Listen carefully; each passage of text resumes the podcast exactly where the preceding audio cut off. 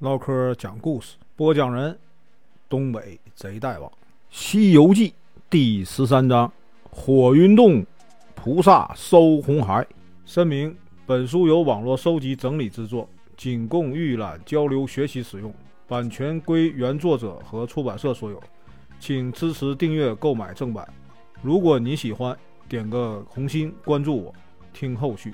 上回说到啊，这个文殊菩萨呀。来帮这个悟空捉妖啊！他取出这个照妖镜一照，那个妖怪就现成了原形。是原来是什么呢？啊，文殊菩萨的坐骑叫青毛狮子。这个文殊菩萨就骑着这个青毛狮子啊走了啊。国王呢就大摆宴席招待唐僧师徒。第二天呢，唐僧师徒啊告别乌鸡国国王，继续。西行，今天呢，我们继续讲啊，唐僧师徒啊，来到一个怪石成堆的这个大山前啊，这个山呢，里边有个什么叫什么洞呢？叫一个枯松涧火云洞啊，里边住的一个叫什么呢？妖怪呢？叫红孩儿。他听说呀，吃了唐僧肉啊，可以长生不老，于是呢，就摇身一变。变了一个七八岁的小男孩啊，光着屁股啊，吊在这个树梢上，高声喊：“救命啊！救命！”这个唐僧呢啊，慈悲啊，心怀，一看呀，这挂吊着个孩子，赶忙让那个八戒啊过去救红孩儿，想让自己呢，就是这个马呀啊，让那个红孩儿骑。红孩儿呢，借这个，哎呀。我吊时间太长了，浑身疼啊，骑不了马呀，咋骑呀？唐僧啊，就让悟空去背这个红孩儿。悟空呢，一寻思，他是个妖精，一眼就看出来了，他是个妖精。哎呀，又怕师傅念紧箍咒，哎，得背着吧，就把这红孩儿啊背在身后，继续往前走。心里的想啊，哼，我倒要看看你这小妖精啊！有多大本事？这个红孩儿啊，害怕这个悟空伤他，用了一个众神法啊，扔下一个假的红孩儿让孙悟空背。他沉呢，他变成大石头了。孙悟空其实知道，不是不知道。然后这红孩儿呢，跳到空中看着，哎，乐呵看着。孙悟空呢，越背越沉。这个妖精啊，你你就变吧啊！气坏了，火冒三丈啊，气的。抓起这个红孩儿啊，就这个假的红孩儿，就往地上一扔啊！这个妖怪呢，又用了一个啊法术，变成一阵狂风啊，刮的这个沙石乱飞啊，满屋的像让人睁不开眼睛。趁这个机会呢，就把这个唐僧啊抓回来什么呢？火云洞。悟空呢，就叫来这个本地的这个山神和土地，就问。这个红孩儿到底是谁呢？啊，这徒弟就告诉他，告诉这个悟空了啊，他是什么？在前面啊有一个洞，叫什么叫火云洞，里边一个洞主是个妖怪啊。悟空啊，在火云洞主，行，我去找他去。于是呢，就留下这个沙僧啊，看着这个白马和行李，带着这个八戒呀，就到这个火云洞来了啊。要救谁呢？就救这个唐僧。红孩儿一听小妖报啊，有个尖嘴猴腮的，还有一个肥头大耳的，在门口叫喊，说是要那什么，要这个还他师傅啊，就命令这个小妖啊推出五辆车去啊，五辆就是战车啊。这五辆战车是什么呢？就是金木水火土排好了，念上咒语以后啊，顿时五辆车啊火光四起，呜大火呀！这个时候呢，八戒这哪回他都这样啊，跑了一看不行，哎呀，太吓人了，赶快跑了，弄不了，他也不管悟空了，他自己啊跑到河对岸去了。孙悟空呢本领高强，念起了这个避火咒，闯到火里边去找这个妖怪去了。可是呢，这个浓烟呐太重啊，浓烟滚滚的，这个烈火呀又太大，呼呼的烧着他呀，吹呛着他，什么也看不着。他便决定呢去找这个东海，就请龙王来下雨。浇灭这场妖火，再去救师傅。四海龙王呢，跟着这是孙悟空啊，来到这个火云洞的上空啊。悟空就在洞门口叫骂，引出这个红孩儿和他们打了起来。打了二十多个回合呢，这个红孩儿啊，见哎，我打不过你，你的人太多，我一个打好几个呀，那哪打得过我一个小孩儿是吧？又放起火来。悟空呢，急忙念咒，通知天上的龙王赶快下雨啊！顿时间，这个大雨倾盆呐，哗哗的下了下来，这个浇的地上满地全是水啊。雨呢虽然大。但是呢，就是浇不灭这个妖怪啊！放的这什么呢？叫三昧真火啊！三昧真火，反而呢，像火上浇油以后，越浇越大，越烧越旺啊！这悟空啊，闯到火里去要抓这个妖怪，被这个妖怪呀喷了一口浓烟喷在脸上，熏得头昏眼花呀，分不清分不清啊东南西北，一下子栽到了河里了去。谁知道呢？这个河水啊，它凉啊啊！一激他，弄得火气攻心，一口气儿没接上来，昏过去了。这个八戒一看哪行啊，这师兄变成这样了，烧成这样了，沙僧也过来了，他俩就把这个孙悟空啊从那个河边上捞起来了啊，捞起来放在河岸边。这个时候呢，这个四海龙王也降下云头啊来看，那个火没浇灭，赶快看看啊孙大圣怎么样了吧，然后下来了。幸好啊，这个八戒学过什么呢？叫按摩禅法，按按这儿，按按那儿啊，揉揉这儿，揉揉那儿。不一会儿就把这个悟空啊啊救醒了。悟空呢醒过来以后，哎呀，烧的呀满脸的毛的猴毛都烧没了，烧焦了都。哎呀，孙悟空啊就谢过这个四海龙王。哎呀，谢谢啊，谢谢啊。虽然那个火没有扑灭啊，你们也费劲费力了啊，费力费力。然后就跟八戒到这个松林里边去坐下，坐下以后呢，就商量，这个红孩儿这么厉害，他这个三昧三昧真火呀这么狠呐，浇不灭，咋整呢？普通的水浇不灭他，怎么办呢？哎呀，搁这悟空啊，又弄得腰酸背痛啊，浑身没没劲儿，没法驾这个云头啊，怎么办呢？看了看八戒。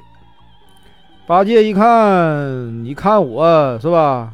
我也没地方去，得了，我也没能耐强咬，得我去吧，我去干啥去？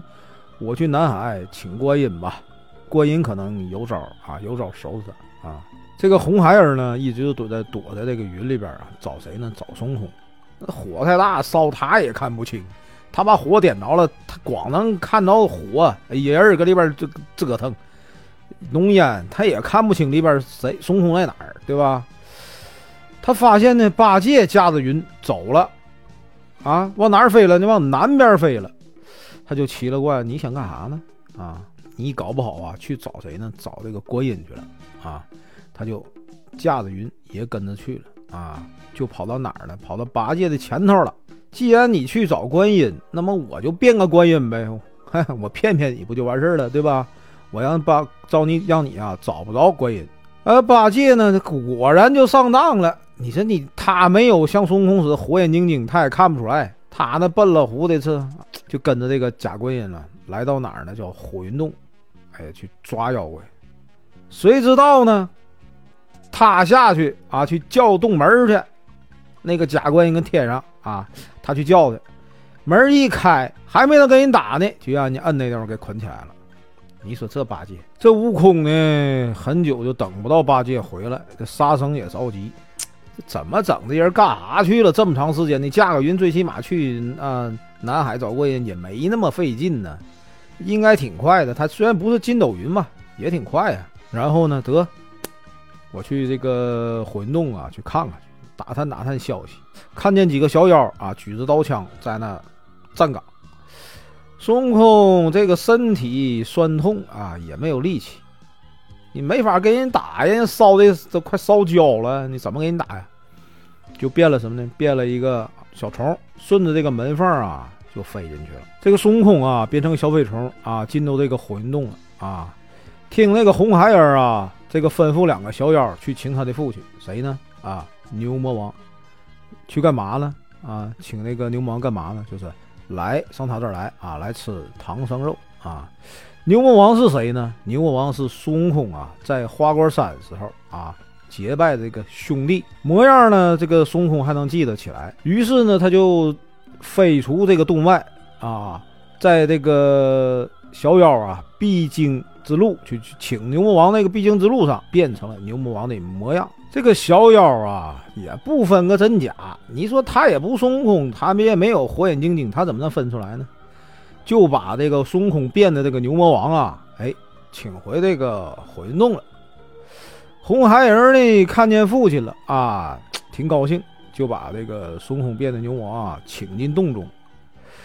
转身呢，就问这小妖啊，这个父王啊，什么时候遇到的？搁哪儿遇到的？这小妖就把这个事儿一五一十说了。红孩儿就有那么点儿啊起疑心。然后呢，进洞啊，跟那个这个假牛魔王啊，就说这个事儿，说这个啊，我把这个东土大唐去西天取经这个唐僧抓到了，听说他这个肉啊吃了能长生不老啊，今天请父王来干嘛呢？哎，一起吃品尝啊，一起长生不老。这个悟空一听这话，跟那个红孩儿说啊，孩子，今天呐。啊，就这段时间啊，我呀在吃斋啊，不能吃荤的，不行就这个唐僧啊，过两天再杀吧。过两天等我吃完斋了啊，咱们再吃。这一下呀，就更引起这个红孩儿啊怀疑了。红孩儿呢，一看之前你这不是在洞府请来的父王啊，是半道请来的。然后呢，小妖呢又这么一说，再听他啊这这么一说，他觉得。这个有可能是个假的。红孩儿呢，就啊，就假装问那个牛魔王：“呃，父亲是不是还记得我的生日啊？这个悟空怎么知道呢？你开玩笑呢？那个牛魔王都没跟孙悟空提过这事儿，对吧？那要提过，他肯定知道有红孩儿这么一个人啊，对吧？哎呀，让这个红孩儿啊，不行啊啊！你那个，我最近可能是……忘了，脑子不太好使啊！你去问你母亲吧，铁扇公主吧。红孩儿啊，就认定这个牛魔王是假的，便带着这个小妖啊，把这个牛魔王给围起来了啊，要跟他打。孙悟空呢，一下子一看，我这这已经露馅了，得了，换做原形，就说哪有儿子打老子？孙悟空一道金光飞出了这个妖洞，直接去哪儿了呢？南海。找观音菩萨去了。这个悟空啊，到了南海了，就把这个红孩儿啊怎么抓他师傅这个事儿啊，一五一十的跟那个观音说。那观音一寻思，行吧，我也帮帮你吧。然后就让那个木吒他徒弟木吒到李天王那借了三十六把天罡刀啊。观音拿着这个刀啊往空中一扔，念了个咒语，这个刀呢就变成了一个千叶莲花台。观音呢，就坐着这个莲花台啊，驾云啊去了啊，离开了那个南海，去哪儿了？去这个火云洞去了。悟空呢和木吒啊，紧紧就跟在身后啊。他们来到这个火云洞啊上空的时候啊，这个观音呢就让悟空你下去啊，你把他引出来。悟空呢就下去了啊，怎么喊他不出来？观音呢在这个悟空那个手里边啊。写了个“迷”字，这个他个喊红孩儿，红孩儿不出来，孙悟空就拿这个字儿啊，冲着这个洞啊就一照，红孩儿就迷迷糊糊、迷迷糊糊就出来了啊！出来以后呢，他俩就打了起来，打了起来以后，孙悟空拿这个金箍棒就跟那个红孩儿一顿打，打来打去，观音出现了，这个红孩儿呢找不着，哎，孙悟空一看观音在那儿，得吧，就打你了。拿这个枪啊，就冲着这个观音去了，啊，这个观音一下就消失了。红孩儿一看，哎，观音走了，但他这个莲花台还在，哎，挺好。他有点得意忘形，觉得，哎呀，这这这观音都怕我，观音都能让我打跑了，怎么办呢？他就跳上这个莲花台，装着这个观音的样啊，坐那那儿了。哎，突然间，这个莲花台这个花瓣啊没了，变成什么呢？变成了一把把锋利的尖刀啊！这个尖刀啊扎入这个红孩儿的腿啊身体里，红孩儿连忙疼的，哎呀，想上手去拔这个刀，他能拔得动吗？菩萨念了个咒语，这个天罡刀就变成带钩那个钩子，拔也拔不下来。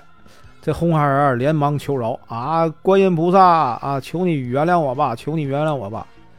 观音问他：“你是否啊知错了？”红孩儿说：“我知错了，我知错了。”，问他：“你是否愿意出家？”红孩儿疼痛难忍，哎呀，被迫的啊！哎，我愿意出家，愿意出家。菩萨呢就封他为什么呢？善财童子啊！行，你既然愿意出家了，用手一指，天罡刀自动消失。红孩儿的身体。完好如初。这个红孩儿啊，野性不改，拿着这个火云枪，就是一个火云枪啊，冲着这个菩萨就去了。菩萨扔下五个金圈，一个套在脖子上，四个套在四肢上。菩萨一念咒，疼的这个红孩人啊，哎呀，跑不了了。你上环了，你说上套了，他能受不了？他跑不了了，疼啊，在地上打滚。菩萨，你一听，哼。还服不服啊？红孩儿呢？服了，服了，服了，服了，服了，服了。菩萨就停止念咒，然后呢，啊，跟我走吧。红孩儿就拿着他一个长枪啊，啊，跟着这个，哎，菩萨。这个红孩儿呢，他还是死心不改，拿着红缨枪在后边就就想扎这个菩萨。菩萨用杨柳枝啊蘸了一点甘露一撒，叫了一声“合”，红孩儿啊双掌就合在胸前了。怎么分也分不开呀，没办法，只能啊低头下拜啊，我服了，我彻底服了啊，我愿意出家，我愿意那啥出家啊。这个菩萨呀，就让那个悟空啊，既然那个红孩儿啊已经被降服啊，你赶快救你师傅和八戒去啊。悟空呢就拜谢这个啊观音菩萨，观音菩萨带着这个红孩儿，就是善财童子，回到了南海。这个悟空呢，告别的观音以后呢，找来沙僧一起啊，就把这个火云洞里的小妖全部打死了啊，救出了这个唐僧和八戒，然后呢，一把火把这个火云洞烧成灰儿。这样呢，师徒四人啊，收拾收拾行李啊，牵着马，继续向西走去。本文结束，感谢观看，请听后续。